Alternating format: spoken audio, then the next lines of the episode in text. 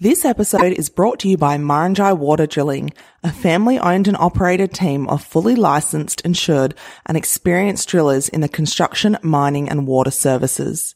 They are licensed to drill and service in Queensland, the Northern Territory and Western Australia. They ensure all water bores are installed correctly and professionally the first time, every time. Quality bores tested and guaranteed.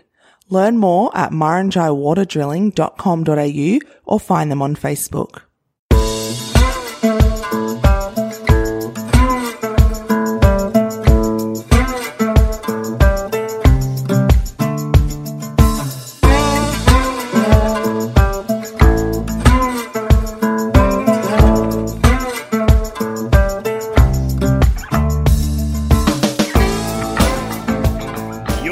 Listening to the Central Station Podcast, where we bring you stories of what life in the outback is really like and why many wouldn't live anywhere else.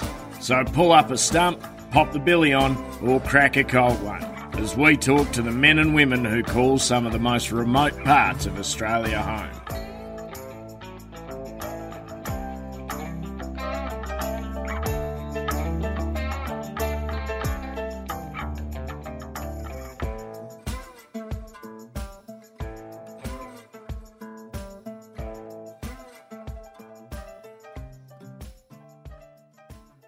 If you travel a couple of hours northeast of Alice Springs, along the Plenty Highway, you'll pass one of the most spectacular parcels of land, Mount Riddock Station. With high quality Hereford cattle and an abundance of pasture, you would never think that when the Cadzow family purchased it over 30 years ago, the land was in poor condition and home to a motley crew of cattle and feral animals. In this episode, Steve shares the story of how his family came to be at Mount Riddock and why they chose to do things differently to bring the property to where it is today. To start, I asked Steve to tell me about when he first met his wife, Rebecca, who you may remember from episode 72. we had uh, no, no one here. Like it was only, only me working, and I, I needed uh, needed someone to come and work. And at that particular time, there was two women in, in, in the district that were trying to line me up with a wife. One was Gail Hayes, the other one was Margot Knott. Now they had been trying to introduce me to different girls here and there, and, and yeah, strike rate was nil. And uh, anyway, Margot knew that I, I was looking for someone to come and help me. It was, it was uh, I think, end, end of middle of June, and uh, coming up to the Alice Springs show. And she she rang me one day and she said, um, "I've got this girl. She's um, uh, she's she's been a governess. She's off a farm. She's looking for a job. Um, it hasn't worked out, or, or, or I can't remember what what what really happened. But anyway." She um, she's looking for a job, and we'd we'd like her to stay in the territory for a little bit longer. Would you be interested in, in someone coming to work for you? And I said, yeah, well, I am. I'm I'm, de- I'm desperate to, to have someone come here because I'm sick of doing it all by myself. Anyway, uh, we came to the Alice Springs show, and these two governesses were going around uh, selling tickets to the Govies Muster, which was um, you know, only just started. I think it was in the, I might have been the first year of it. Anyway, we get, I meet, meet this young girl and, you know, she sort of took me eye a bit. I thought, oh yeah, I reckon that might be, might be Beck that Margot was talking about. And anyway, it's coming up to the, um, to the beef breeders d- dinner and, and, um, I saw we were staying at a hotel, um, it was Red Centre Resort. I went to go around the corner and ran smack bang into it and I saw, you're Beck, aren't you? And she goes, yeah, you're Steve. And I said, yeah, yeah. Well, I said, we'll talk later. I was in a hurry. And she goes, yeah, okay. So, um, we went go and get dressed up and go to this, go to the beef breeders, which was at the same hotel and, uh, got to talking to her around the swimming pool and, and, uh, she was there with her parents and her, and her sisters. Her other, her next sister up, Melissa, was there with her at, at the uh, beef breeders dinner and we we're standing out around the pool and, and, uh, sort of, I suppose, job interview, having a bit of a yarn. And, and um, Melissa comes out and she goes, Hey, I've got another bottle of champagne. With that, she's popped the cork and old mate standing alongside the pool having a fag and hit him fair in the forehead and in the pool he went. So that was the start of it. So um, anyway, Beck comes and works out here for, she rocks up on my birthday and we sort of had a fair few parties. Like we had Harts Range was, came up and And uh, yeah, we, we we knocked around. We had we had a good time, and everything was above board, you might say. And then um, uh, she she left and went home, and uh, going back to uni. And anyway, got the beginning of the year, and I thought, well, yeah, I might go down and see her. So I went, went via Adelaide and rocked up there and and uh, rang her up. And she said, "Where are you?" And I said, oh, I'm, I'm in Armidale." I said, "Want to know how to get out to your place?" And uh, got out there, and she said, um, "What are you doing here?" I said, "Well, you don't work for me anymore." Yeah, I suppose the rest is history. So I feel like you've told that that last bit slightly briefly. So the way Beck tells it, and guys, this is just the best story ever, is that yeah, Steve flew halfway across the country to visit Beck. I didn't fly; I drove. Oh, you drove? Oh my Yeah, gosh, yeah. you drove! yeah, I I've, thought I've never flew. been past. Um, I've never been to Broken Hill. I've never been out of South Australia. Oh my gosh. Okay. So you drive halfway across the country to visit Beck and you turn up and she's like, Hey, yeah, cool. What are you doing here? And uh, so when Steve said everything was above board, he means like you were just platonic employer, employee. Well, that's how Beck tells it. Well, it's the worst six months of my life. Actually. Yeah, yeah, yeah. And that's what, yeah, that's what Steve says. So Steve has like very good morals and just, yeah, it was were very good at keeping that relationship very platonic and very professional. And Beck's like, what are you doing here? And you say, yeah, you don't work for me anymore. And then Beck was like, yeah, so? And then what did you say? Oh, uh, just one day at a time, I suppose. Yeah. Well, Beck says you said, well, I can chase you now. And she's like, what? Anyway, I think that's yeah, the greatest story. It's pretty much like that. That's rest is a bit hazy from there on. Oh yeah, sure, sure. and how many years later is it now? Um, Ooh, I that's might a- be giving her age away if I say that. Um, yeah, it's, it's twenty something years. Now. yeah, three kids later. Yeah. and a whole yeah um, a business and a family and and a I don't even like all the things that you've built together. So I just wanted to start off on that story because it's the greatest thing that yeah, you guys are working together. Beck was completely clueless, as she mentioned in her episode. She had no idea, like hadn't gotten on. at least that's what she claims. I mean, I can only go by what she's saying. Yeah, had no that'd that'd, be, that'd be pretty right. Yeah. I, yeah, I was yeah, played played my cards pretty close to my chest. Yeah, That's going to make every girl that's listening to this, because, you know, and, and for girls and guys, it's always a bit of a dilemma when you kind of like someone, you're like, wait, do they like me? Do they not? Are they giving me signals? Are they not? And now everyone's going to listen to this and be like, oh, somebody really liked her for six months and didn't like, had your poker face on the whole time. yeah, well, yeah. It it, it, it was easy because I'd, I'd sort of had a shield up from from you know from day one, I suppose. But um, you know, I always worked on because I, I, the way I was heading, I, I didn't think I was ever going to get married because I, ne- could never find or or f- found anyone that r- really, um, um, yeah, may, maybe prick my ears if you know what I mean. Um, then she come along, and I thought, well, you know, and I always said all good things come to he who waits, and I waited and waited. Yeah, I thought I was destined to, destined to be a bachelor for the rest of my life, but anyway, here we are, twenty something years later, and uh, yeah, still loving every minute of it. I love this. I'm going to come back to this 20 something years later because when you were just like, I thought I was destined to be a bachelor. I'm like, that's me, Steve. You're my spirit animal. we'll see if I turn out the same way or not. All right. So that is the, the beginning of the story of Steve and Beck Cadzow. So now I want to go way back in time to just the beginning of the story of Steve Cadzow. How'd you end up in the territory, end up on a station? Mum, mum and dad met at Keith in, in South Australia. Dad was a contract uh, scrub clearer and mum was a governess on Bun Springs. And she had been a governess prior to that at uh, Macumba. Uh, she was, anybody that knows Helen Kemp, um, she was Helen's governess. And then um, she moved to Bun Springs and dad was working next door at Kangaringa. He was a contract scrub clearer. They met at a barbecue. Um, I think it was must have been pretty quick because um, mum, well, actually, um, only Joyce, mum's sister, tells the story that um, her mother got, just got a got a letter, and you know, because mum used to write back to her mother every week, and and she said, "Oh, by the way, um, I'm getting married. I'm engaged. I'm getting married." Um, yeah, and so that, that's how that's how that happened. And, Wow. When you know, you know, I guess. yeah, At least yeah, back then. Yeah, um, yeah. Dad was dad was pretty. He was always pretty certain. And um, anyway, they had a little farm, and dad, dad had his contract scrub clearing business. He used to do five thousand acres of mallee scrub to pasture every year on, on a place called Kangaringa. And they were looking for another place. Uh, they wanted to get out of the southeast of South Australia, and Um, so Dad tells the story that Mum walked past one day and the stock journal was open on the um, on the table to the property um, you know page for sale, and she said, "Well, we might as well buy that place for what it's worth." And that place was Phillip Creek. And uh, a few weeks later, Dad was up at Tennant Creek looking at it, and I think it was bought in the January and uh, of 1963, and I was born in in the July of 1963, and we're there till uh, we sold out in December '86 to the mines, and uh, moved, moved down here in March '87 to, to Mount Riddock.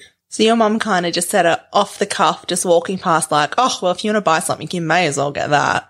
Mm. And your dad took her quite seriously. Yeah, well, and it was pretty much the same with this place too. And because uh, I remember Dad asking Mum a question, um, and it was like, you know, if you, if you ever, if you ever moved from here, where would, you know, if say we went to Alice Springs district, where would you go? She said, oh, it'd have to be Mount Riddock. We wouldn't have to, we wouldn't go anywhere that's, um, you know, because it's, it's got a pretty good name. It, you know, we just go for the best. And, um, yeah, here we are. I like it. What your mum says, it happens. Mm. She's talk about uh, manifesting something into happening. Yeah. And for anybody listening, if the name Phillip Creek Station sounds familiar, that's because it came up in episode. Oh, we're going back a bit now. I don't know what number it was, but with Lucy Daly. So, um, Kelly Daly's family purchased yeah. that. Did they purchase that from you guys, or was that a, was there a few people in between? Probably. No, I think like uh, Daly's bought after. Uh, yeah, there was the mines pulled off us. And I think there was an Abilene guy from Tasmania. Um, then I think the Dalys bought it. Yeah. Okay. Um, yeah.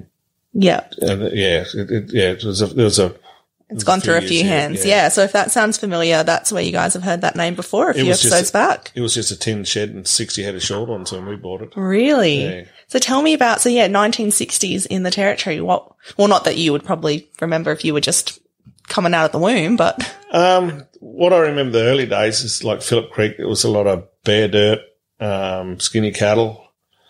And then gradually, um, I, I, it was sort of, I, I, think we coming out, it was coming out of 60s drought. Um, and then sort of the 70s, they were pretty wet and then it, it, it sort of everything covered up and that was sort of the most I can remember. It was always wet you couldn't get horses anywhere near near water because they were afraid of bogging when you're trying to muster, and um, yeah, you couldn't get off roads as vehicles just bury themselves. Um, wow. Yeah, well, it was certainly a great place to grow up. Can you paint me, I suppose, a bit of a snapshot of what life on a cattle station was like in, I suppose, the 60s and 70s, and, and more so the production system and how running cattle in the territory worked back then, or in that part of the territory? what I can remember is um, everything was horseback. Um, there was no hel- we didn't use helicopters. I think till the oh yeah, I suppose the start of the eighties. I suppose when I was at school, and that that was um, that was only sometimes, and then a little bit more and more after just after I left school. Um, but everything was horses. Um, you know, a lot of lot of people. Sort of when you're mustering, it, it went on for six months of the year. You, know, you go out and and uh, that's where you stayed. You know, if you got home, well, that, that was well and good. Um, that was a bonus. Um, yeah, it was it was different, but it, it was normal. Like everybody's used to it. Um, there was no, it wasn't hardship. Everyone knew what they had to do, and we all did it. You must have seen such a well, there really has been a rapid rate of change in this industry, in this part of the world in just your lifetime. And I, and I spoke about that with Miss Helen as well. So Miss Helen, so your mum was Miss Helen's governess mm. and Miss Helen is your cousin, second She's cousin, second cousin, second cousin. And she ended up being your governess. And so I think it's maybe in this, in the seventies somewhere. We've yeah, got that. She was my governess for six years. Yeah. And so I think, I know maybe episode 73 or 71 and 78 is our episodes with Miss Helen. If you guys were, want to go back and catch those. And, um, and Miss Helen w- said that, you know, back in those days, Tennant Creek was like booming. Oh, like it was, cause I mean, you drive through now and I'm like, I'm going to fuel up and run back to my car. It, it was a place. it was pretty be. different like, back it, then. It was an up and coming town, um, and I, I, I was quite shocked. Um, like we left in '86 or beginning of '87, and it, it, was still really going Really? ahead. And then the mine shut down and it just went dead. Oh, okay. Yeah. What was being mined out there? Oh, copper and gold. I mean, there was there was fifteen hundred people at Warrego alone. Really? Yeah. Oh, wow. Because, then, yeah. you, then you had um, Gecko was still going. Um, White Devil had just uh, uh, well, it was Black Angel then, and then it became White Devil. Black Angel, White Devil. yeah, well, that, the Black Angel was just just a, um, just a little mine that was on, on that site. Yeah, but the then names. White, White Devil was um, yeah, it was only three or four hundred meters away. Interesting. you think it would be like White Angel, Black Devil, but you know. And there's, there was still, um, Noble's Nob was still going. Um, Peko had shut down, but, um, there was still a lot of works in that being done. Yeah. Was there ever a, I've been meaning to ask somebody this, was there ever a meatworks in Tennant? Yeah, there was What- Su- Meatworks, which was south, south of town. That was, Is that that, what, because there's some infrastructure, I think it's on the south side of town as you drive in and it looks like, like a big built- shed big and there's shed, some yeah. yards behind it and it looks like it would be a meatworks. It's probably the most modern meatworks in Australia in, in the early 80s, yeah. Really? Yeah, it was brand new, but, um, I think there was a lot of, oh, I remember it going on strike a few, fair few times and, so I think the union movement had, had a, it was, it was in the big power struggles in the early eighties with, with the, between the unions and the processors. And I, I can't remember why it shut down, but, um, I mean, it was sit, situated in a, in a very good spot. You had the southern cattle and the northern cattle and, and the Barklys and that. And so up until your family left in 86, so, so what was it, 63 to, to 86. to 86. yeah. So 23 years you were there. What, what kind of cattle were you running? Uh, we started off with shorthorns, and um, there was well, there was sixty head there, and we actually bought shorthorns from Jinka, which is next door to us here now. Um, and then we bought some Herefords from Neutral Junction, and the year we year we moved, um, I found an old uh, Neutral Junction cow. She was still alive, still running around. Um, I, I can still remember going there with, with mum and dad to buy it, buy them. Um, yeah, that was a, probably the only time I'd ever been with them to, to buy cattle. Wow. And this was all pre-export as well. Like the live export industry wasn't established back then, was it? Oh no, I mean, Brahman cattle, what were they? Uh, no one heard about them. Yeah. So, and so that makes obviously more sense uh, that why there was a meatworks in town, but where else did your cattle go? Like what, what was the, I think for, for many of the younger generation, when we think of the territory and up north or anywhere northern production, we think, you know, the cattle they're going to export. And then if you kind of down this part of the world, central Australia or South Australia, we know they go down south, but it wasn't even until I did an episode a couple of weeks ago and spoke to someone and they're like, oh yeah, and this was just before live export started. And I was like, wait, what? And I kind of forgot that it just hasn't been around forever. Um, Well, live export ha- had been going on, um, like uh, on and off for, for a lot of years. I mean, the Hazes flew cattle out of out of Alice Springs in the. I'm not even sure what that was, but they, they loaded them onto planes in Alice and flew them to to Asia. wow. Well, I think it was Asia. Um, that was early on. Um, I think there might have been a few shipments there. Um, certainly there was cattle going overseas, but in, in, in small mobs. was this more as breeding stock then rather than for Oh, slaughter? I, I, I really don't know. Gosh, Steve, why don't you have all the answers? Oh, well, it wasn't that old. Yeah. Um, and then sort of there was a few drought master and a few Santas, um, around the country, but the rest was, it was either Shorthorns or, or, or Herefords. And that was, um, like going up Phillip Creek, we, we had Herefords. Brunchilly was Herefords. Banka Banka was Herefords. You had Shorthorns on Helen Springs, um, Shorthorns on Tennant Creek Station. Um, pretty much Shorthorns were everywhere else. Uh, Herefords weren't too much north, I don't think. Um, and of course, then they had the Kimberley Shorthorns, well, they were famous. um, Still are to this day. yeah, um, believe it or not, we've got a little pocket of Shorthorns here still after 30 years. Um, yeah, can't get rid of them. Yeah, so, um, yeah. And then, like, Ucharonidge was the only place that I can remember, um, that had Brahmans. And everybody was, you know, thought, well, what the hell have they got those things for? And, um, old Jack Chambers, who was at, um, springs. He goes, "Oh, you just wait till them bloody ticks find out that them Brahmans are, are cattle." He said, "No, "They still think they're horses." Oh wow! so they, so do you think the early adoption, the the transition to Brahmans was because so, uh, so Brahmans are what we call Bos Indicus, or they're Bos Indicus, and then um, you know, like your Herefords and your Shorthorns are Bos Taurus or the British breeds.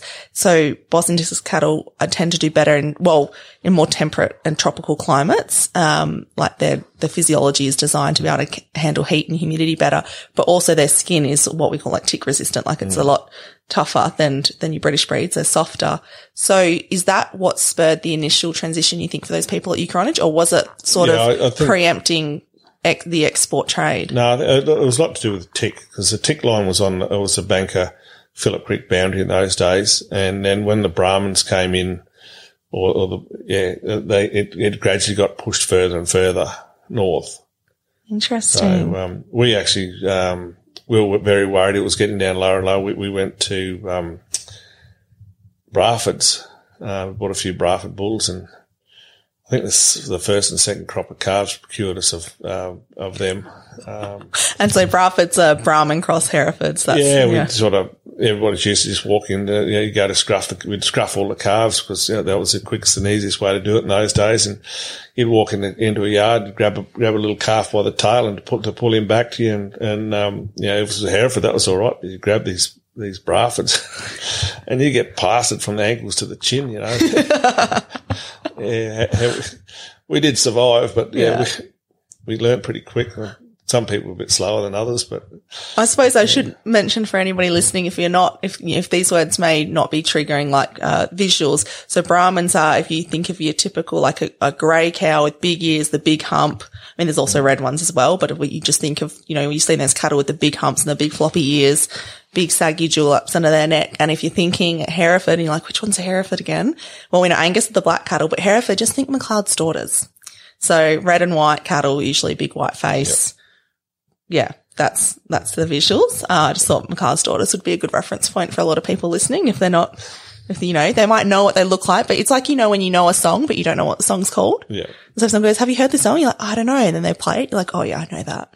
Yeah. Um, so what triggered the, the family to leave Mount, uh, not Mount Phillip, sorry, Phillip Creek in 86 and come to Mount Riddock? Um, around that time, uh, there's a lot of changes going on and then they were, they were talking about, um, toxic waste incinerators and all that. One was going to go at Tennant Creek and I suppose that this is what started us thinking. Um, and the fa- the favourite spot for it was the Warrego smelter, which was, uh, 7k from uh, or, or, seven miles from War- Warrego mine back towards Tennant Creek, and the gas pipeline went straight past it within a few kilometres, and it already had the stack and that there, and that was being touted as as the best place for it, and that was in our best best country, and that started us thinking, and we thought, well, maybe we've had enough here. Um, we'd like to go and perhaps find find a better place and and um, we, we weren't in a hurry, and, and it, Dad put it out there to the to um, well, was I think it was Dalgety's in those days that we might be looking for another place, and if a good one came up, um, yeah, they'd let us know. And the manager of, of uh, Dalgety's came up and said, uh, "We've got a place, but you've um, you've got to be definite about it. Um, we can't tell anyone that it's it's coming up, and um, it's yes or no, and we'll go from there." he said, well, how good a place is it? And they said, pretty good. Oh, so he, your dad didn't know the name of the place? He, or he didn't know, didn't know it until he said yes. Oh gosh, yeah. that's a bit of a risk. Yeah. Wow. No, it was, um, you're going to yeah. have a lot of trust in your agent. Well, yeah, we, we did. Yeah. Yeah, no, they, they were, they were actually really good. They were, they were family friends and that, yeah. and as they were in those days. Did those plans that you were talking about, the the development that was going to run through your station with the pipeline, and so did you say a toxic waste incinerator? incinerator yeah, yeah. That, that was that, a, that was a big thing back in the eighties. They, yeah. they were doing all that sort of stuff. Did that ever come to fruition? No, no, no. But it, it, it's it started us thinking, and, and it was about that time for us to get out. Yeah, yeah. Well, um, what what would you say? How Phillip Creek, as you left it to when you came to it, what were the changes? Obviously, that's a, that's a pretty big question, but just from when we went there, there was Um, there was bore at Butcher's Hole. There's bore at the Homestead. Um, yeah, you're really stretching the memory. um, there was, we had we had water holes uh, that weren't permanent, um, but pretty much only. I think there's only two bores. Did you say it was just a tin shed and 60 It head of was a, cattle? li- a line tin shed, and sixty head of cattle. Yeah. yeah. And then what did you sell it as? Well, when we left, um, it was we used to carry about six or seven thousand head of cattle. There was still potential for more. I mean, water was the biggest issue there. Um, in eighty, end of nineteen eighty one, we bought a dozer, and for the next five years, I sunk something like thirty odd dams, um, and they they weren't small ones. Uh, there was a few small ones in that, but most of them were big. Um, I did one called Bishop's Dam. I wanted to call it Lake Steve, but I got, I got outvoted on that. And, and uh, Who, who's on um Phillip Creek today? Do we know? yeah, Who- um, I don't know who's got it. Is it? Oh. It's family owned. yeah, it's fa- family owned. It's not the Kelly. Warbies. Yeah, It's it. yeah, the Warbies have it now. Okay, so Warbies, if you're listening, so what was it? Bishops Yeah, Bishop's, Bishop's, Dam, Dam is yeah. actually Lake Steve, and if Well, we could, I- I if we could get that. that changed on the map, Yeah, well, no, yeah, no, everybody else outvoted me, but yeah. We actually exploded a World War II bomb in it. really? Yes, we were- Where'd you find that? Um, it, it's a funny thing. I was I was doing all the foundations for the um for the for the dam wall, and yeah, you had to excavate down yeah a third of the depth of the wall, and I had that all dug out. And um, a friend of mine was working for us, and he'd gone out. Um, I think gone looking for donkeys, uh, shooting donkeys, and he'd come back, and and uh, this was on a Sunday or a Monday or something, and, and uh, it must have been a Sunday. I was I was I was working on this dam, and so I virtually did seven days a week, 18 hours a day on it, trying to get it done before the wet. And um, he come back and I said, how'd you go? And he goes, yeah, he said, I got a jack donkey and a bomb. I said, what, a bong? I, I thought, that didn't sound right because I'd been on a bulldozer all day. And he said, no, a bomb. Yeah, boom, a bomb. I said, where is it? He goes, oh, it's in the toolboxes back in the back of the Toyota. I said, well, if you got a bomb, I said, you take it out of that toolbox. I'm going to stay over. You get out of that toolbox and put it under that tree over there. And, um, yeah, he had a, it's like a 25 pound bomb that you drop out of an aircraft. And, it, and it hadn't been, um, I'm not sure the, what the word is, but yeah, it was Yeah, unexploded. well, they call it UXB, unexploded bomb. And um, anyway, I, I got on the radio and I said, uh, I called up. You know, it was about three o'clock in the afternoon because Dad always had a nap between um, lunch and three thirty. And uh, I got Mum on the radio and she said, "What's up?" And I said, "Um, could you ring the police for me, please?" She goes, "What for?" I said, "Max has found a bomb." She goes, "What?" I said, "A bomb."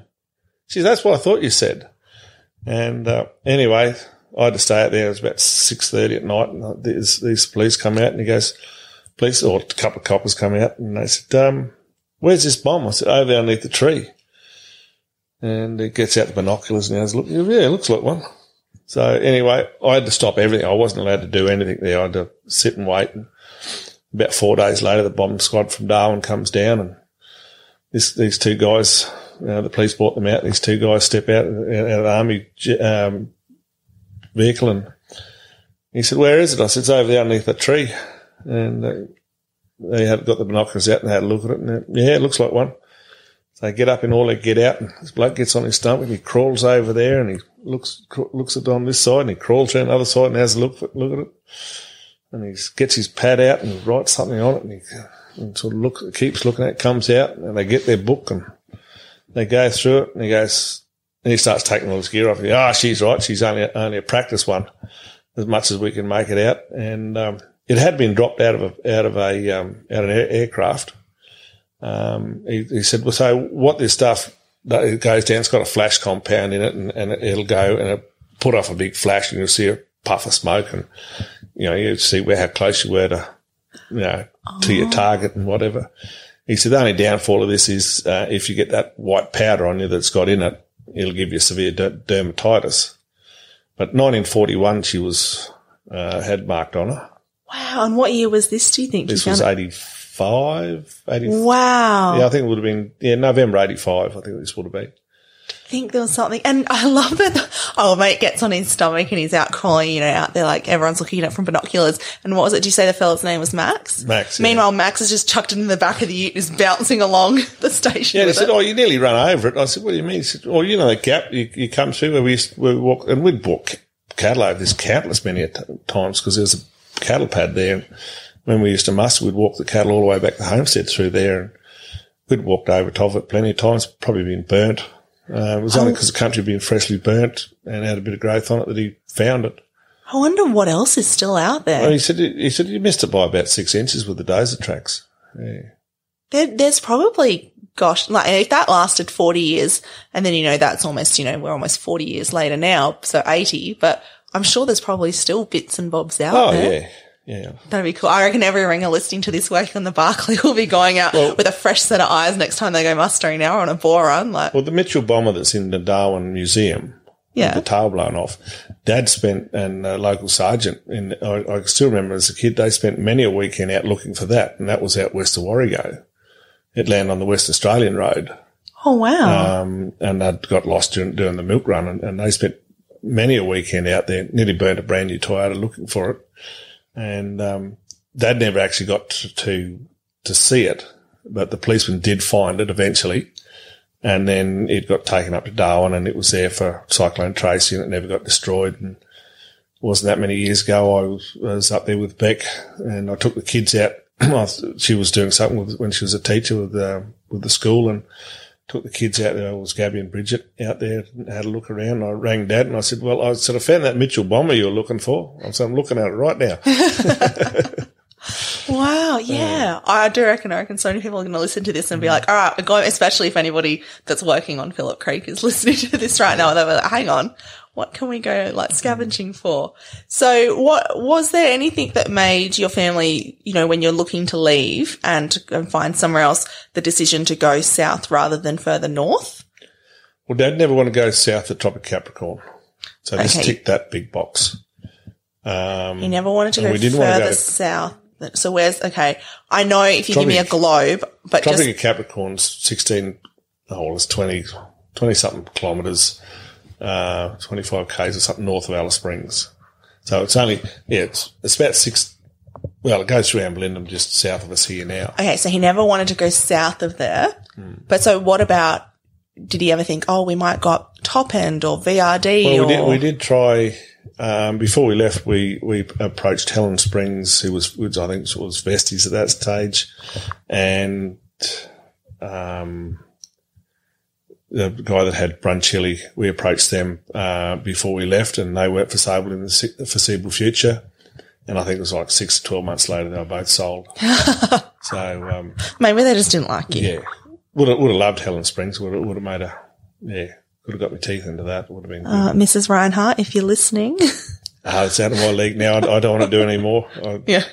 No, I think you've got a pretty, as people are going to, oh, they, you know, some people may already know, but other people will learn in this episode, you've got a pretty, I'm like, can I swear? Yeah, it's my own podcast. Of course I can swear. You've got a pretty bloody nice flock here. So, we think so too. Oh, yeah, it, it goes all right. So tell us about Mount Riddock and what you came into in the late 80s. When we looked at Mount Riddock, it was in it was in August. Um, there'd been six inches of rain in beginning of July. Um, I know that because I did, it was it was it covered the it was pretty much the same rainfall from Tennant Creek, or might have been a little bit north of Tennant Creek, to over the South Australian border. It was just a general rain band that came through and it, it dumped six inches. And I remember driving down to the Alice Springs show with, with show cattle on and, and we got the 16 mile just out of Alice Springs at the Tropic Capricorn there. And it was, um, I do see that sign on the highway. Yeah. yeah, it, it would have been, oh, a kilometre wide. Wow. And, um, I, um, you had to drive. The, the truck we had was brand new, and I, it was uh, the water was up to the top of the wheels when I went through that. So we came down here. The place was green. It was a garden. It was, yeah, it, it was. And, um, you know, we, we come around the, and it was, it was like coming home. We, dad and I came down to have a look at the place and we come over, we hit the end of the bitumen, which was only 100k of it, which is a single seal. And we got to 14 mile and we, we fell off the end of, end of that and hit the dirt and we go over these, all these hills and we drive along. I said, Dad, I said, well, we'll just go around this corner here and there's a big open flat that goes south of the ranges. I said, that's where the homestead is. And I'd never been out here, even though a great mate of mine, um, John Cleary, he'd, he'd, grown up here. And anyone that's up the top end with live shipping would know, would probably know, um, John Cleary works on the boats, um, going out of Darwin. And, um, yeah, so we, we went through high school together and, and uh, kept in contact over the years. And, and there it was. There was the road into Mount Riddock Homestead and driving around I was explaining to the manager at the time, um, oh, this is such, such um, you go, well, I'd say, what's up here? He goes, oh, such, such boy. So it's got two tanks, da, da, da, and the trough's out here. It was just like I'd seen it before. And we'd rock up and he goes, how the hell do you know this? I was, don't know. Um, yeah, anyway, it was, I, I, I, was never ever lost. I always knew where everything was. If someone said, oh, go over that dog leg in the fence over there, I, I knew where to go. It's almost like deja vu, like you'd been here in a past life. Pretty much, yeah. yeah. That's pretty cool. It was just, it was, like I said, it was like coming home. And so we are right now is, are we like 200 k's northeast of Alice as the crow flies? Oh, yeah, as, as, the crow flies, it's probably only as close to 100. 100, yeah. So Six, you go 60 nautical miles if you're flying from Alice Springs Airport. Oh, okay. There we go. Yeah. So about 100 k's northeast of Alice, but 200 by road. And so when you first got here, there'd been a lot of winter rainfall. And so the place was looking like a garden. Yeah. And, and what was the development like here? What did you come to in terms of a homestead and, you know, fences and water points and cattle? You know, this was the 80s. So it's not quite, you'd think the situation that your parents walked into in the 60s. Well, there's a lot of new fencing done on here. There, there was, um, it was all paddocked up. Um, it was like we, we took BTEC was was happening, so there was a lot of money had to be spent for cattle control, so they could. Uh, and we had two areas that were, um, well, we used to call them dirty. Um, the west side had had a TB roll uh, rollover with TB cattle, so it was classed as dirty. Um, the entire valley it was classed as dirty because um, there was TB next door on Ambalindum in those days, and um, sort of we had to test twice a year. And so this is so for people. This was TB and brucellosis testing. Yes. So BTEC, does that, so is that brucellosis, tuberculosis, eradication? Eradication, yeah. I don't know what C stands for, but probably should have Googled that. But yeah. So brucellosis and tuberculosis. Yeah, that was pretty big in the 80s. So mm. Some of the areas. So did you have any dirty areas on Phillip Creek? No. no. So you'd kind of come from all clean. we, we tested every year there because the Barkly, because we were classing the Barklys and they were testing. Yeah. And then it, this was in the final pushes to, to get clean. Yeah. And, um, yeah, it was, you know, we, we, uh, uh, every, every, was it every Tuesday? Every Tuesday we had two helicopters booked, uh, to do a paddock. So you'd, you'd sort of, and it was all portable yards in those days. So we'd, uh, we had 300 portable panels we used to pick to pick up and put down. Um, that is yeah. brutal. Oh, we had a tractor to load. We had, we had racks on, on a, on a 40 foot trailer. We used to put them 300 on. portable panels. Yeah. yeah. No, that's not okay. Oh, we were young and fit and energetic. Yeah, there was, there was, uh, there was three of us that used to do it. Wow. Um, yeah, no, it, it, it, it was, it was no drama. We never whinged people only wins in the later years when they got everybody got soft. I was the only stupid. Bugger. Yeah, you're looking at me right now, Stephen. I've got my hand up. I was the only stupid bugger that did it. I was one that I was the only constant there. Yeah. wow. Okay. So you, you come in, it looks like a garden, but you've got some, you've got some sort of new infrastructure. Uh, but then you, you kind of got a little bit of the TB and brucellosis problems that you've got to clean up. And that's what some of that, that fencing infrastructure was for, was to separate, you know, what we classify as your clean and your dirty cattle. So, um, so that at least that way it's not spreading throughout your herd more. Um, what Mount Riddock today is, I, I assume obviously it's been developed a lot more since then. And it is really a very, well, I don't know if I would say like unique, not, not in the sense people may think, but when we, for pretty much everything we've ever had on our website, centralstation.net.au, and most of the people that we've, like, you know, 90% of the people we've had on the podcast, it's all a very northern production system that's very much geared towards live export. Um, and it's, it wasn't until I came down to Alice late last year that I kind of started learning about, you know, cause down south in Central Australia, it's always been a bit of a question mark for like, for at least on our website, like where, cause you know, cause uh, in the beginning for the first few years, we were so focused on e- the export production system. I was like, what are people even doing down here? Yeah. And it is, um, and I think it's even, to be honest, evident in, you know, we have like, you know, the Northern Territory Cattlemen's Association or the conference, or when people talk about the Northern Territory, all you see are pictures of, of Brahmans and export. And I don't think the Southern production it, system. It's all, all on live export. Yeah, it's yeah. pretty much all live export, all Brahman or all, you know, Bos Indicus, you know, it's all geared towards that way. No one's ever really even talking about the Southern production I, I, I system. I think we're, we're, a bit like BP, the silent achiever yeah, this end. Uh, um, Is VP a silent achiever? Well, that's how they used to. Oh, really? Advertise themselves. Yeah. Oh, okay. Don't show me age there. Yeah. um, I mean, when we came here, there, there was a lot of issues. Um, like there was uh, after uh, we sort of where do I start? We came off the seventies with with a lot of rain. Um, there was low beef prices. Um, there's probably only one round of mustering, if that, done a year. Um, there was thousands of bulls in the, in the hills. Um, I, I, look at some of the weigh bills and that, you know, there was, um, three to 5,000 or there was 5,000 bulls one year. And I'm talking about adult bulls went off this place and then, uh, Huckitta was also on with, with this, joined this place at that time. There was 3,000 off that. Um, that, that was just one, one year. That is one massive bachelor pad. Yeah. And there was many years like that um, before. Like um, you're coming off years of 50 inches. Um, you know, there was between 30 and 50 inches a year they were having here with the, with the, with the 70s and that. There was, a, you know, the creeks didn't stop. Um, the grass just kept growing and then, and then, it started to slow down a bit. So there, there was a, you're getting into a lot of, um, degradation. Um, you know, the grass was going and, and whatever. So there was a lot of ferals here. There was like in those hills in the ranges behind us, there was, there was thousands of horses there. Um, then there was a huge rabbit population. Um, after we got rid of the horses, we had to get rid of the rabbits because the cattle wouldn't go sort of half the west side. The cattle wouldn't run because the rabbits had it stank out so much. So we spent, um, I mean, we, we, we, were young and whatever. So we, would we'd go ahead and probably shoot three nights a week till three o'clock in the morning. Uh, we'd go ahead of the days that was, was ripping rabbit warrens and, and we'd shoot out areas and then we'd come along and, and uh, behind after days we'd been through and map, mop, try and mop up as many loose rabbits as we could.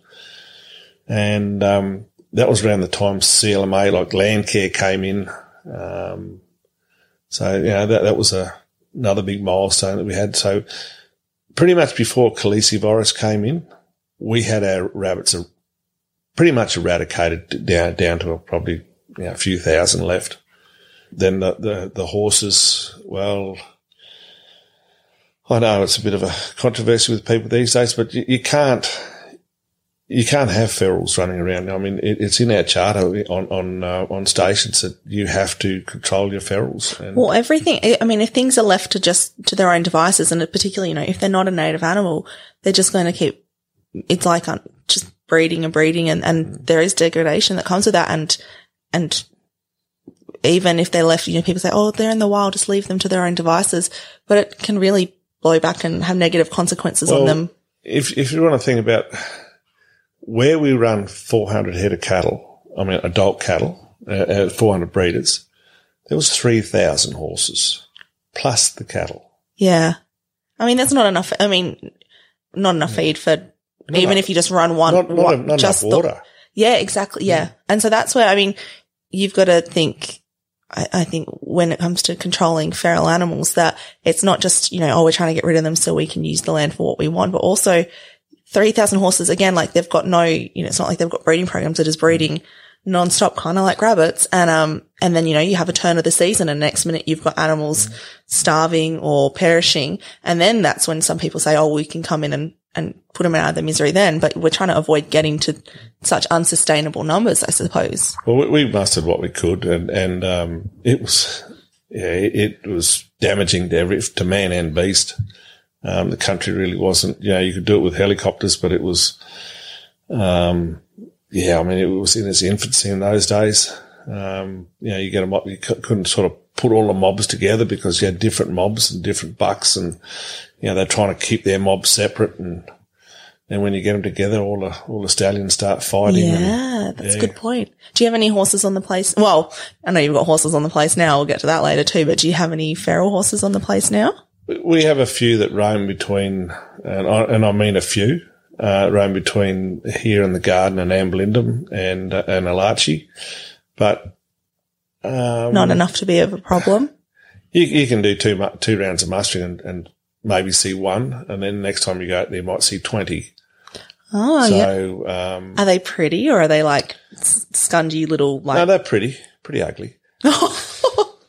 Because sometimes, sometimes like you see brumbies and they're like amazing, and a lot of the places I've been when I've seen them, they're like stunted growth, like little like inbred runty, like not pretty things. Well, the ones we went through and eradicated, and we and what we trucked in the early ages, early days. I mean, pretty good horses because apparently the Webbs used to buy a stallion and and every now and again and let it loose like a, a well-bred stallion, um, and there was it was unbelievable. I, I can remember going through and, and you got all these real good-looking horses. Then we got right out the west side, and I can still remember saying to my cousin, he was he had his own mustering business in those days. I said, you know, we, we, we was going along shooting them and, and um, doing one of our big culls, and I said to David, I said, um,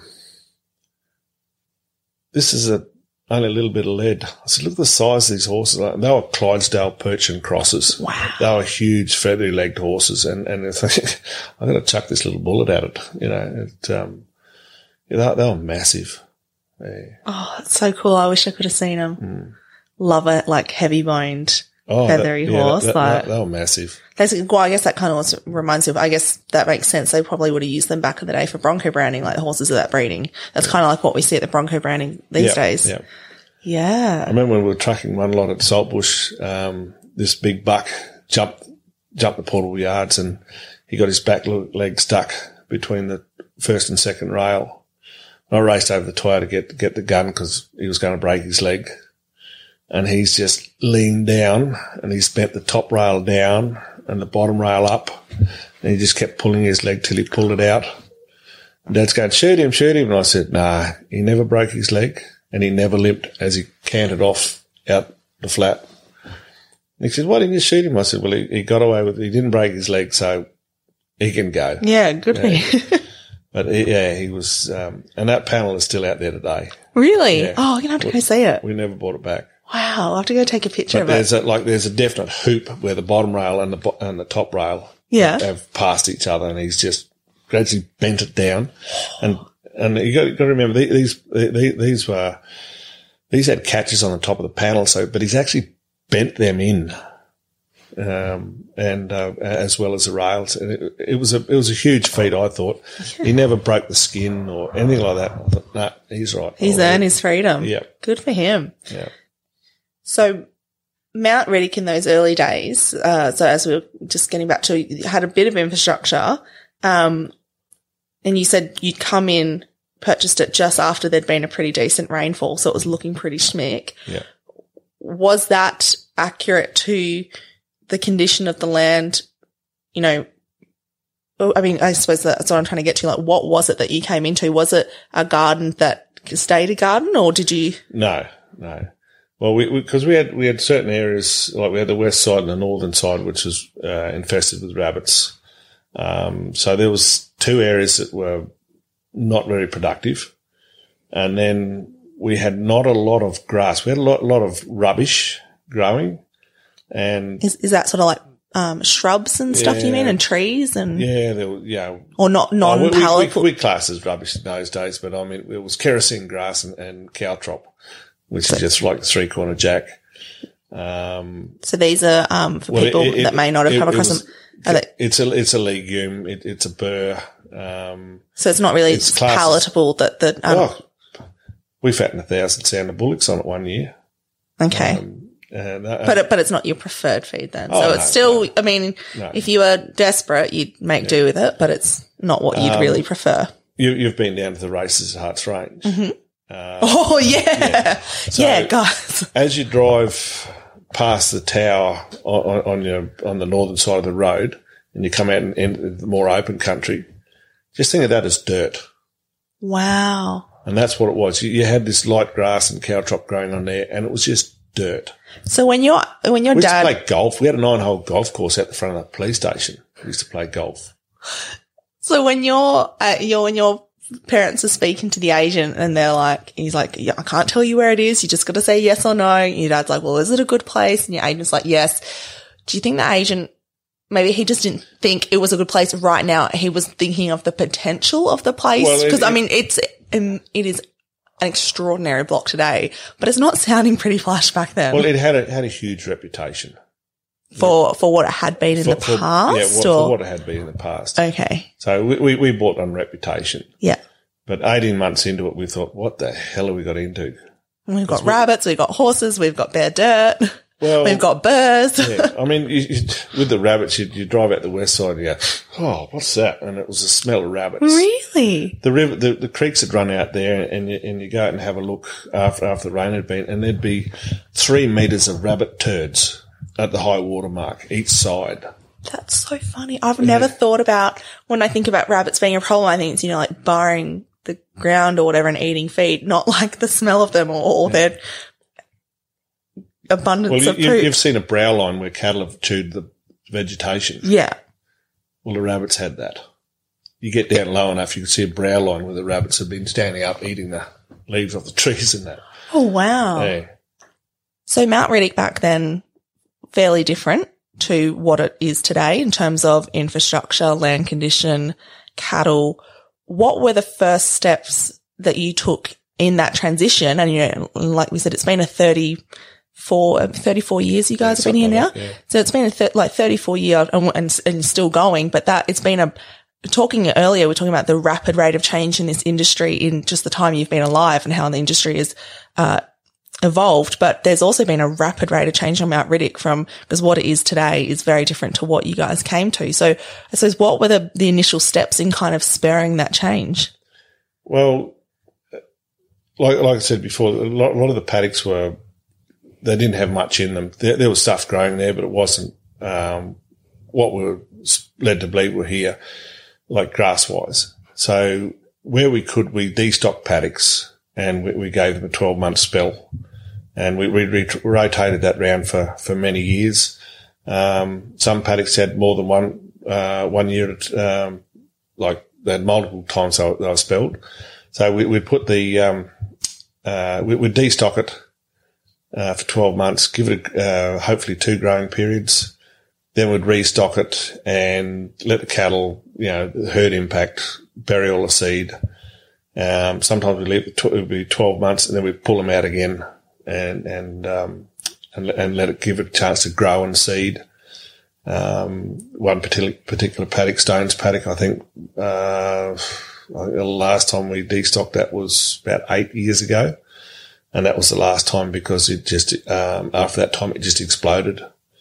And we've gone from, uh, yeah, we've pretty much trebled the carrying capacity of most paddocks in that time. For anyone listening who's really into this side of things and really wants to know more, we will be recording a separate episode with um, Stephen Beck where we really kind of get into all the things they've done, all the interventions, all the regenerative stuff, um, everything they've done, just like a, in a really nerdy sense. We're, just going to keep this episode a bit more like broad, um, like broad strokes. But but just then, um, I've got to ask you. You said you destocked for twelve months, so it could have like two growing seasons.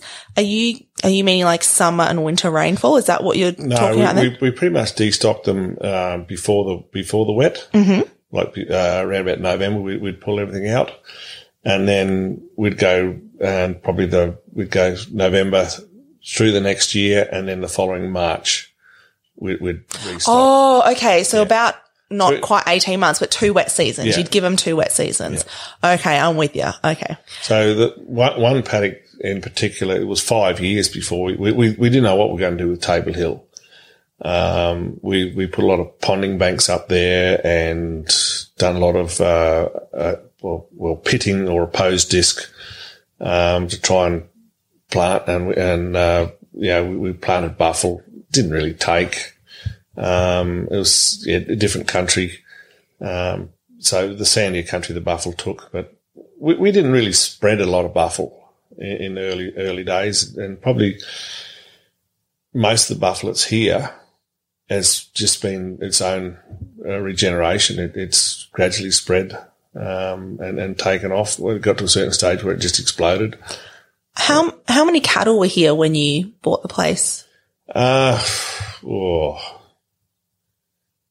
I really don't. That was quite hazy because when, when I, I, actually missed out on, on the first season of mustering here, because um, prior to us coming here, I had a I used to like my motorbikes. I, I came here with a busted femur, so I, I was sort of housebound on crutches for. No, I wasn't housebound, but I certainly wasn't out there doing doing mm. much. Um, I was on crutches for nearly eight months. Yeah, a, if you're going to do a job, you do it properly. Yeah. So well, I'm just I'm just thinking stories of destocking aren't and like voluntary destocking aren't, I suppose, all that common sometimes, and so I'm I'm just wondering the you know, especially when this is a, family owned place, um, you're playing with your own money, not someone else's, and you haven't got someone else calling the shots. So to, for you and your parents, or particularly your parents to make that decision to destock certain areas, you know, I do see this a lot. Well, not a lot, but I have seen this, um, even when I worked in, in government or just talking to other people that you know, you could destock and run a smaller number and kind of get your landscape better. But there's a lot of people that are like, well, if it can run this many, I'm going to keep running this, even if it's going to keep the land condition, you know, declining slowly or whatever. Like there's, there's a lot of people that I suppose what I'm getting to is that wouldn't make that decision. They would have just kept making do with what they had. So I'm just wondering, like, that seems like a pretty, um, so it's in a way like brave decision and a forward thinking, but you know, like a, or an uncommon decision. Yeah. I suppose it was pretty brave in those days because, you know, we, uh, interest rates aren't what they are today. Yeah. Um, like we, we, we bought, there was Mount Rick and Huckitta when we bought it. Um, we still owed probably half of, of what we, um, you know, of, of the value of the places. And it was 24% interest in those days. What? Yeah. Twenty four percent interest yeah. rate. And, and and a big bullock, he was making about five hundred dollars. Twenty four percent. You you're lucky to get sixty thousand dollars for a six deck load of, of bullocks.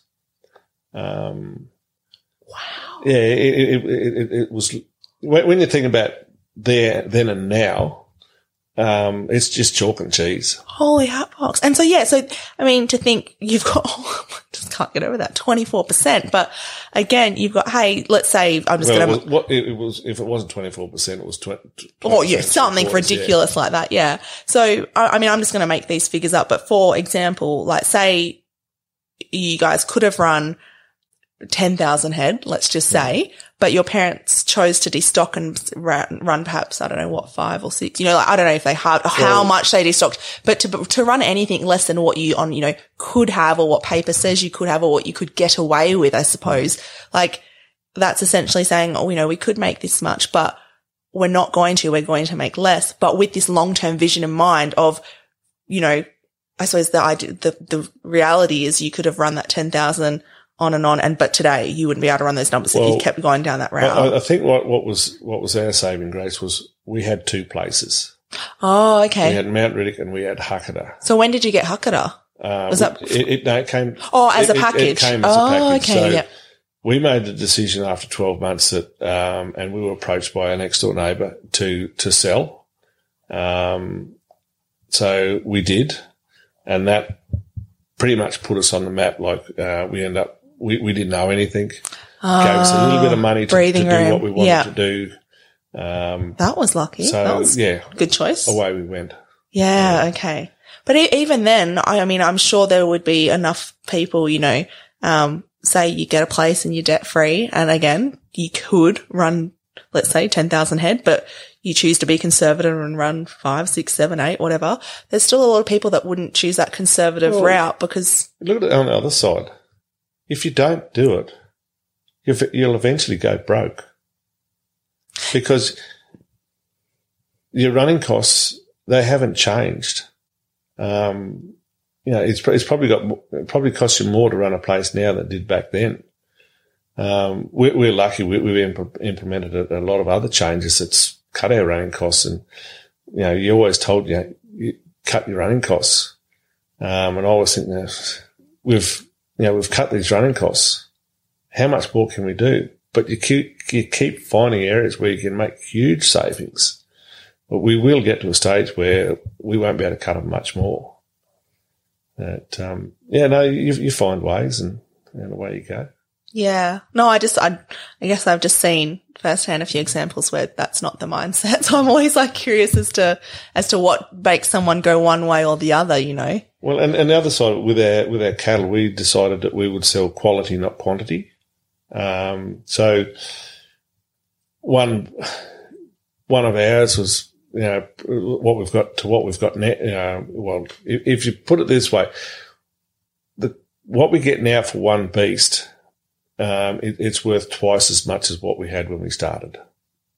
So, yeah, it's uh, a very tiny if, if, you compare uh, horses courses, um, yeah, it, it's that's how how how it's gone. I don't know quite how to um, describe or talk about this without sounding like a major suck up.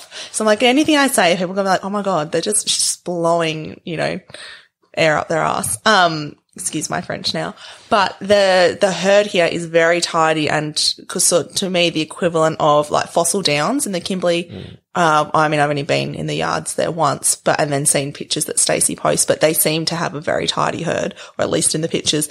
But, you know, very consistent, very tidy. I mean, also granted, you've had 30 years here, so a lot of time to do that. But again, like, yeah, I don't know how to, I might just even just leave that bit out. I just sound like a massive suck up. That's all right. Yeah.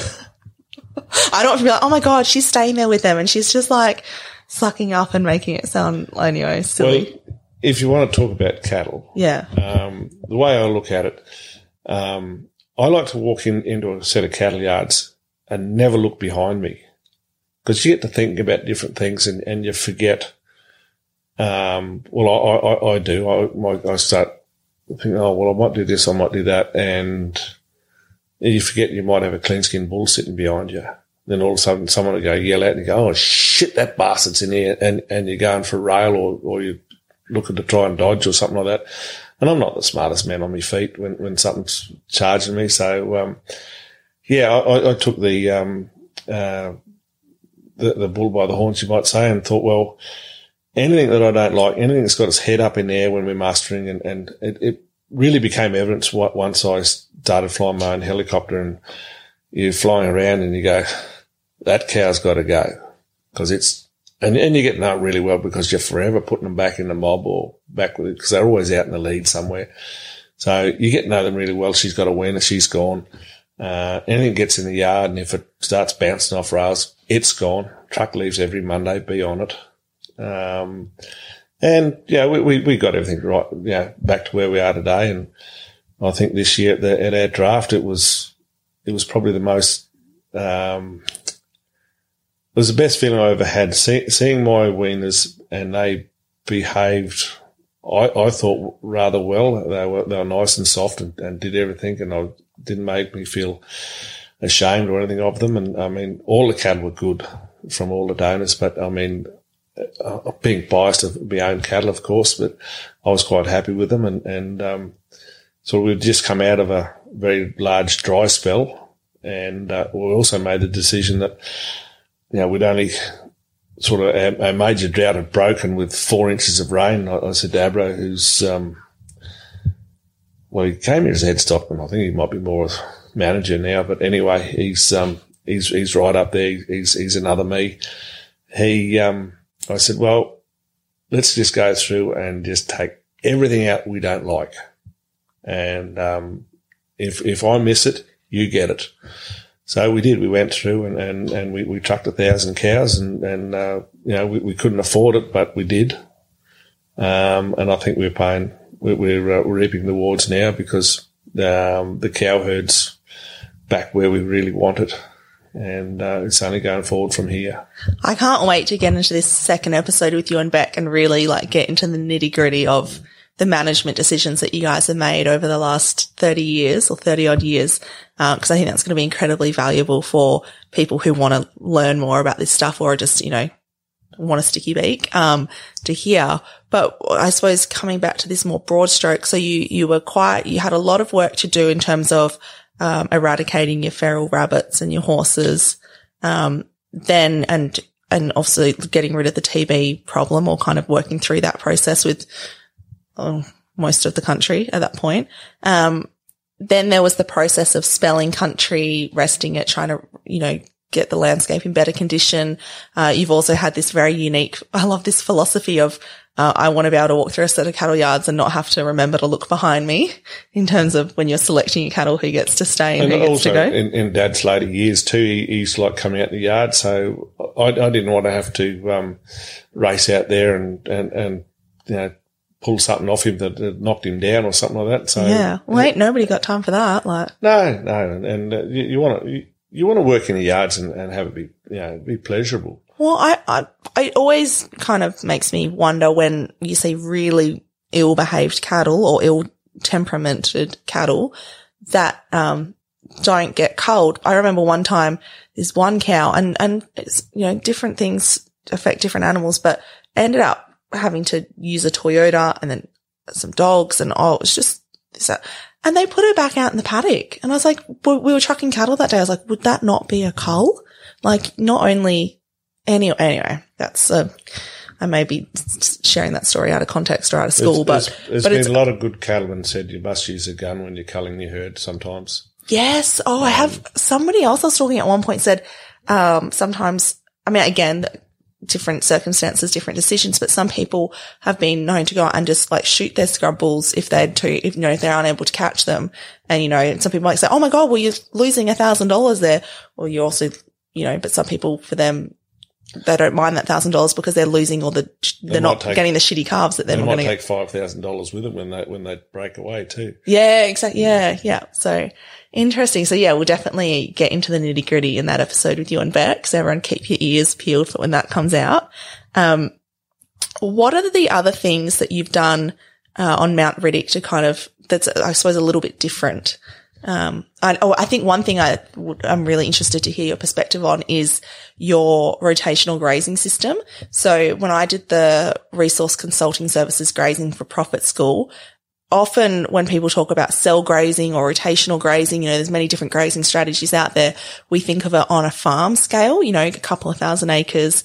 And then maybe, you know, in Queensland, there's some bigger blocks. People might be running 20, 30, 40, 50,000 acres. But I always, this is when I was working in the Pilbara and Kimberley and really struggled to try and see how you can apply that to something significantly larger. And I remember asking them like, yeah, okay, cool. This works on like someone's five, 5,000 acre farm or 500 acre farm or 50,000 acre farm, but how do you put it on half a million acres? Like, how do you do that? And yours is one of the only places I've seen that actually does some form of, I don't know if you call it, if it's rotational or cell yeah, or yeah, we call it rotational. rotational. Yeah. Cause again, some people get a bit, you know, sometimes rotational, well, is different to cell is different to, I don't know, there's a few different words. They're all, they have their nuances, but talk us through your decision to get to that, I suppose, and then how it works. Um, it all, all come about. Um, it was something I, I, I did grazing for profit. Um, and, and I, th- I think if anybody ever gets a chance that, and that hasn't done it, they should do it. Um, I went in there thinking, oh, it's just another bloody course, you know.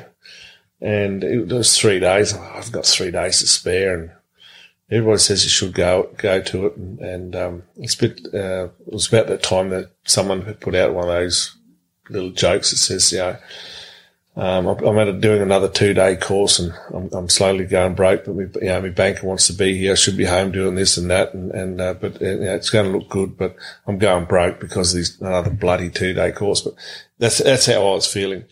Anyway, we get halfway through it and I'm, I'm starting to think, and it's not just about grazing. It's about life in general. It's so good. Um, yeah, and it's paradigms. Always remember paradigms. It's just, a, it's another paradigm. And, and anyway, I, I come out of it thinking, and Beck said, what did you learn? I said, oh, well, I pretty much think family should, should be a big part of it.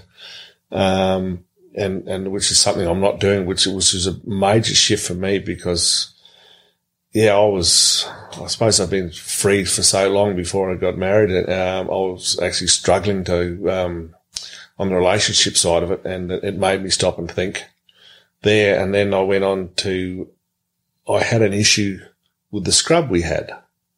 And we had a lot of um, Witchetty Bush scrub. And I remember the, the course um, instructor saying, well, what's this, what's this, what sort of scrub? You know, what benefit has it got? And I said, oh, cattle eat it. And he goes, well, where's your problem? I said, but I can't see the cattle in a mustard. I'd like to get rid of it. And uh, he goes, but your cattle eat it. It's a haystack. Get over it.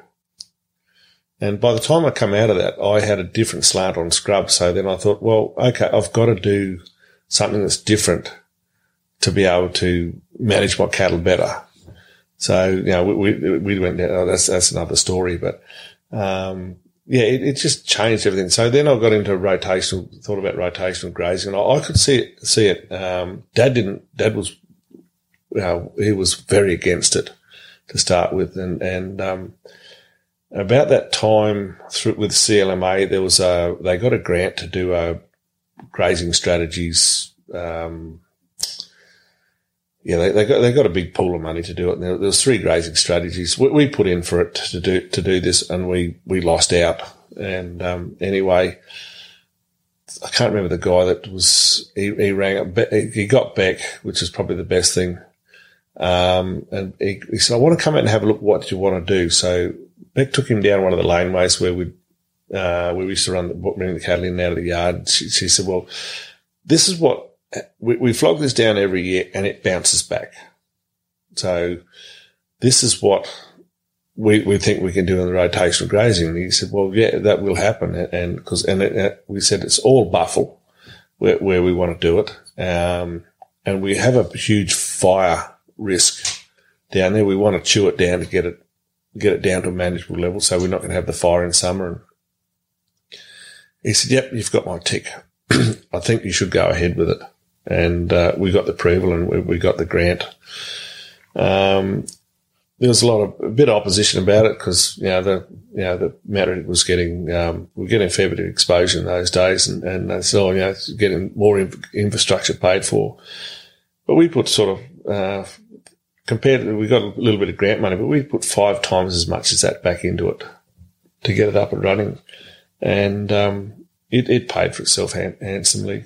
Um, what happened was we went from a buffel grass plant every um, like every meter or you know three quarters of a meter to one every 200 mils. We we didn't reduce our fire risk; we increased it. Um, so we ended up with with with more grass. Um, yeah, so it, it just the, the, population density just yeah, exploded. But, but really. we also in amongst that we had natives so you've well. had other grasses come yeah. back. Yeah. Yeah. It's just, it's, it's honestly, it's so incredible. And again, in this other episode, we'll really dig into it. But yeah. so how many paddocks do you, cause it's not the whole station that you rotation no, graze no, no. do. It so, really depends on the type of country to how you can use it. Is that right? Or?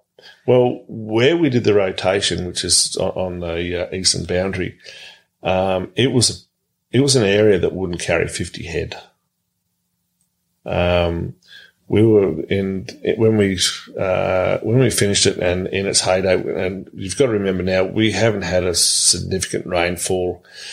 Uh, it's actually missed out that country for the last five years, so it, it's gradually gone backwards. Um, but we're only one one rainfall away from being back where we should be. Um, we haven't put cattle back in it this year. It's sort of having a having a bit of a rest, uh, trying to get the seed bank back into it but we were putting 700 head a year through it. So each paddock has, has a 90 day rest period. So it takes, um, we had 700 head in it, in each paddock, which is a four square K paddock a month at a time. And we'd pull them out and you still couldn't see where they'd been. Wow. Yeah. So we, we actually got two, two bites of the cherry, um, in, in the, in the good years and um, yeah, we were putting a lot of weight on. Have you gone back and done the grazing for profit since that first time? No, I, I wouldn't mind doing it again. Has Beck done it? Beck's done it. Yeah, yeah. I think you guys because I only did mine in 2018, and you were just saying when you did it was three days. I actually it was seven when I did mine. I'm it pretty might, sure it was seven. It, it might have been more. I think they go five, like either five. So yeah, I'm pretty sure they're like seven days now. It is, and again, for anyone listening, like life changing, like just you know, you cover nutrition, uh, sort like land condition, uh, finance, like business. Um, yeah, li- like broader, and but it's Well, the all, human it's, element too. yeah, exactly. And that's what's missing from a lot of these courses. And, and I, I suppose that kind of leads me to, I feel like obviously the way you spoke about it just then, it certainly had an impact on your mindset. Like you said, paradigms and something that when I did an episode with your wife, Beck, um, sort of the idea of her, like the theme of her episode was this decision that as you guys were growing your business and you guys had, um, another lease block and there was a bit more country and you had a helicopter business and then you made the decision to kind of scale back and, and today you, I say just got Mount Riddock, but you know, it's not that, but you've just got Mount Riddock. So, uh, built, coming off this talk of, um, you know, family and priorities and the paradigm shift that came out of grazing for profit, how does that intertwine? I'd like to get your perspective on, I suppose, the decision that you and Beck made to downsize and to kind of, rather than continue to grow your business and, and whether it be the pastoral side or the helicopter business and, you know, as so many others do, try and build an empire, you really have scaled back. Well, in, in the early days, I, I envisioned myself having you know, five or six stations and sort of being a cattle baron. Um, I, I suppose staff cured me of that. Um, you would just uh, you would just get everything going really smoothly, and you'd, you'd come back to spend a bit of time um, with your family, and then uh, yeah, it'd hit the fan if if you know what I mean, and um, you'd have to go and um, they'd have trouble with a bore or, or yeah, something something they couldn't fix, and you'd have to go and give them a hand, and sometimes you'd only just get back, and you'd have to go again. And in the early days, we we're driving backwards and forwards, and you know, either- either over to Queensland or up to Tipper, and and um, in later years, I was a bit lucky once we once we got our own helicopter. Um, it was it was an hour and a half instead of six hours. You know, it, it was great, but still wasn't home. Um, the home place was going backwards, and everybody else was going forward, and we weren't.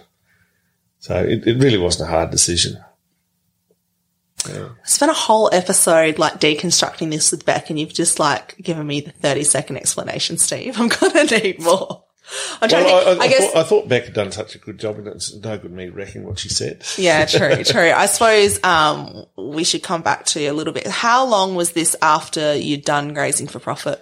I'm, I'm curious Oh, to probably just, ten years. okay. I'm just curious to also kind of dig in a bit about your experience with grazing for profit and, and, you know, the idea of paradigms and what you've taken away from that and what you still use today. I, I, I think it just it gave you, a- it made you look, makes you look at things differently.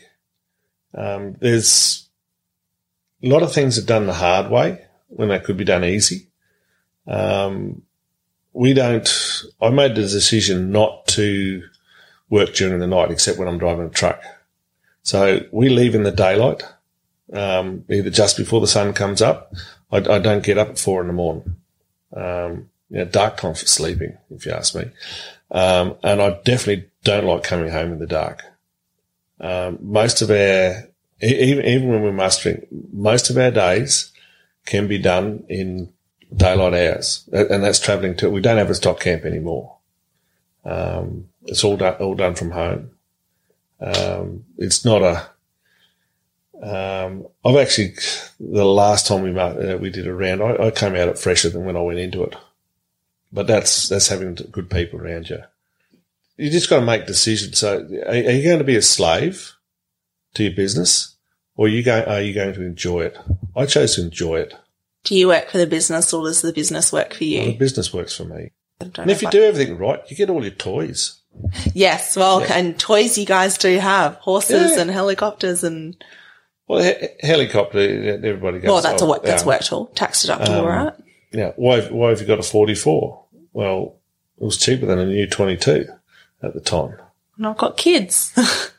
Well, that too. Yeah. And it's faster if I want to go to camp after Beck's going to drive. But yeah, yeah, yeah, guys. So some of the I so are you? Oh no, but you are driving this weekend to Pussycat. yes. You won't be flying. You've got to you've got to do the a ground peasant like the rest of us. Unfortunately, I didn't get my uh, ducks lined up. I um, I need a need a service, so uh, it's it hasn't got enough hours on it to go. Rookie error. Rookie error. Um, So yeah, I think I, that's something that, yeah, we kind of covered off in Beck's episode and you've just alluded to there is that there is this quality of life over, I suppose, quantity of assets and quantity of work and whatnot. You've, you've got to get people around you that you can trust. Um, and, and you feel comfortable and, and they feel comfortable with you. And, um, you know, I'm lucky with Abro. He, he's, um, he's always been, well, he was a jackaroo here, then he left, but he's always had my way of thinking. He, he sort of thinks like me. Um, I don't think I had a great influence on him the way he, when he was here, here as a jackaroo, but, um, he went on and jackarooed elsewhere and, and he was a park ranger for a while. And I, I think that, um, that helped him a great deal, especially his people handling skills. And um, he just there's no there's no grey areas with our bro. It's you guys are going to do this. I think on the second morning he was here, we'd, we'd sat down and beforehand, and I told him what we're going to do and this is how we're going to do it and, and whatever. And he's come in and I had a couple of jackaroos here. They weren't, weren't too bad either. And he said, righto, we're going to do this, this and this today. Um, you go over to the, sh-. and he, hadn't been here for four years, I think. And he said, oh, this is over there, there, there, and then go and grab this. Um, you find it here in this corner of the shed, that. And, uh, and he turned around to me and, um, Steve, and he, uh, he sort of stumbled and stopped and I said, keep going, keep going. Um, he goes, but I said, keep going. I like the way you're talking. And uh, he told me what I had to do for the day. And, and um, yeah, pretty pretty much that was it, which was what I was going to do anyway. But um, I thought, well, yeah, you're right. Yeah. And, uh, and away we went. Yeah, he is pretty pretty handy. You've got some very good people here between him and Fran and and and Miss Kay and. Oh, Fran was just a bonus. Oh, yeah. yeah, I know. Like, yeah, well, I bet that only came here for six weeks. I know. Mm. And then, yeah, well, then was. Arrow did a good job and she's here how many years later. So what I really want to know now is like where to from here? Well, I think I'm at that stage where I'm actually seeing the light at the end of the tunnel into what I want to do. Oh, I thought, yeah. I was like, whoa, you've still got a few years before you fall off oh, yeah, yeah, yeah. No, no I, I mean, before it, it, was just this long list um, of to do, of to do. Now, yeah um, yeah, I, I, I, the end of of those projects, I think you might. Yeah. well, it's those those projects that was long out in front of me. We, I'm getting to the end of those. So what what's thirty left? years later? Um, just just got to uh, finish some of the water infrastructure. Mm-hmm. Um, I'm slowly getting it so it's and water's always been a big problem here. Um, I'm slowly getting it so that it's not something we are a slave to over summer. Um, with our telemetry and that, it's it's that's been one of the godsends um, since since it's been implemented. I mean, a bit over fifteen years now we've been using it, and um, it's just one of those tools that I've never regretted. And so, telemetry is well, t- telemetry is um, it's just a radio transmitter in our case. Um, that's on every tank that's got a level sensor in the tank and it just transmits the, the level of level of the water of the tank back to us. Um, we had, did have one camera in the early stages, um, and that used to go. Uh, that was on the MLA website, so that people could actually get on and have a look at what um, the observant gear was doing and what the tank level sensor says it was you could look across it. it went across the tank. You could see how much water was in the tank and you could look at the trough. And, um, yeah, that, that was, that was pretty good. You wouldn't want to come out and be cleaning the trough and like go to the toilet or scratch your butt or. You, it's amazing. we, we spent, uh, where that camera was, I spent, uh, three weeks there revamping the yards because it's one of the major yards we use for, for our steers and, out of that three weeks, we got on the camera once. Oh, God. And it took four shots a day. Oh, oh, okay. I thought you meant it was like a live stream. No, no, and I was no, like, could no, you imagine if you're out there and you just like, you start going to the toilet or you like scratching your butt or something or like, no, no, you know. I just took four, four photos. Oh gosh, that's funny.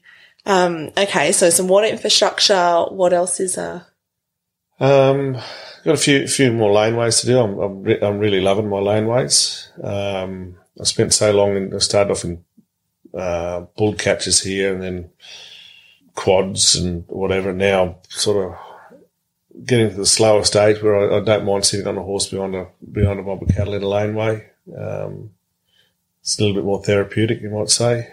Um, Do you ever think it's sort of, well, not a catch twenty two, but you've you've put in so much work to change, and things have, you know, the way you muster and run this place now is so different to when you got here. That, in a sense, like your kids never won't really know how it was back, you know, how hard it has been. Like, you know, for them mustering Oh, I- today, like that's what they know, but it's like that's a lot different to what you start off with and a lot easier. And it's, I can remember when we first come here, you'd be yarding up, it'd be absolute chaos. You know, we- Yeah. it was Hessian wings and and um, clean skinned bulls and cows and bull catchers and oh, sometimes you'd throw horses in amongst it too. Uh, heaven forbid, but yeah, it was mostly bull catchers and helicopters. And then, yeah, over a period of time, I gradually got rid of the Hessian and put in permanent wings and because we, we we trap here too, so every water has has a trap yard on it.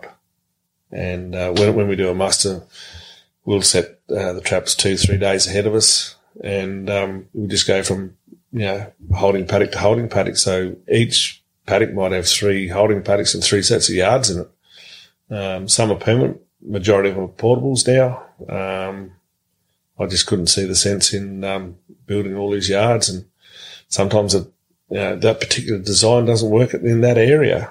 So uh, we, we've changed them all around, and now I think, um, admittedly, we didn't have many cattle last round, but um, we did it all in ten days. And uh, the time before that, um, I think with the before we destocked, I think it was a, a bit over a month. It gets to go go through it, but yeah, like I said, I come out of it better the last time than all, all the previous times. So do you, do you ever look at the girls though and go, oh gosh, you guys have got it easy? Yeah, I, I, do actually. I mean, they um, they haven't done like as kids mustering and that like what we used to. Um, most of our mustering in the Phillip Creek days, um, you know, there was not a lot of money in those days, and um, all our mustering was done in the school holidays. So Dad had a stock camp, and we'd bring three or four mates home with us, and they'd all get stuck on a horse whether they could ride or not, and yeah, they'd all go go back swearing they'd never come back. Most of them, I think. um, so yeah, And looking back on your journey so far, what would you say is the major takeaway lesson that you've learned? Uh, well, over the years, I, I think um, there's there's no such word as can't. If you want to do it, you can, um, but you might not do it today, but you'll certainly get it tomorrow. Charles Darwin University's Agricultural and Rural Operations team focuses on North Australian production and business systems, offering current real world knowledge and experience by delivering both full qualifications and industry required short courses. Courses at the rural campus are designed to develop the skills required for work on a North Australian beef cattle property or in the top end agricultural industry while providing a sound knowledge base in the pastoral and or agricultural industries. They have dedicated staff who specialise in workplace training and assessment and recognition of prior learning. They will come to you and they service some of the most remote areas in the Northern Territory. Find out more at cdu.edu.au. If you enjoyed this episode, please share it with a friend or leave us a review. It really helps other people find our podcast. You can find our website at centralstation.net.au, where we have over 1,200 stories published from across Northern Australia. All of our podcast episodes, a tourism directory for visiting an outback cattle station, and training and employment resources. We're on Facebook at Central Station, True Stories from Outback Australian Cattle Stations. And we're on Instagram at centralstation.net.au. And we're also on Twitter at centralstation6. To discuss this episode with other listeners, head on over to our Facebook group, Central Station Podcast.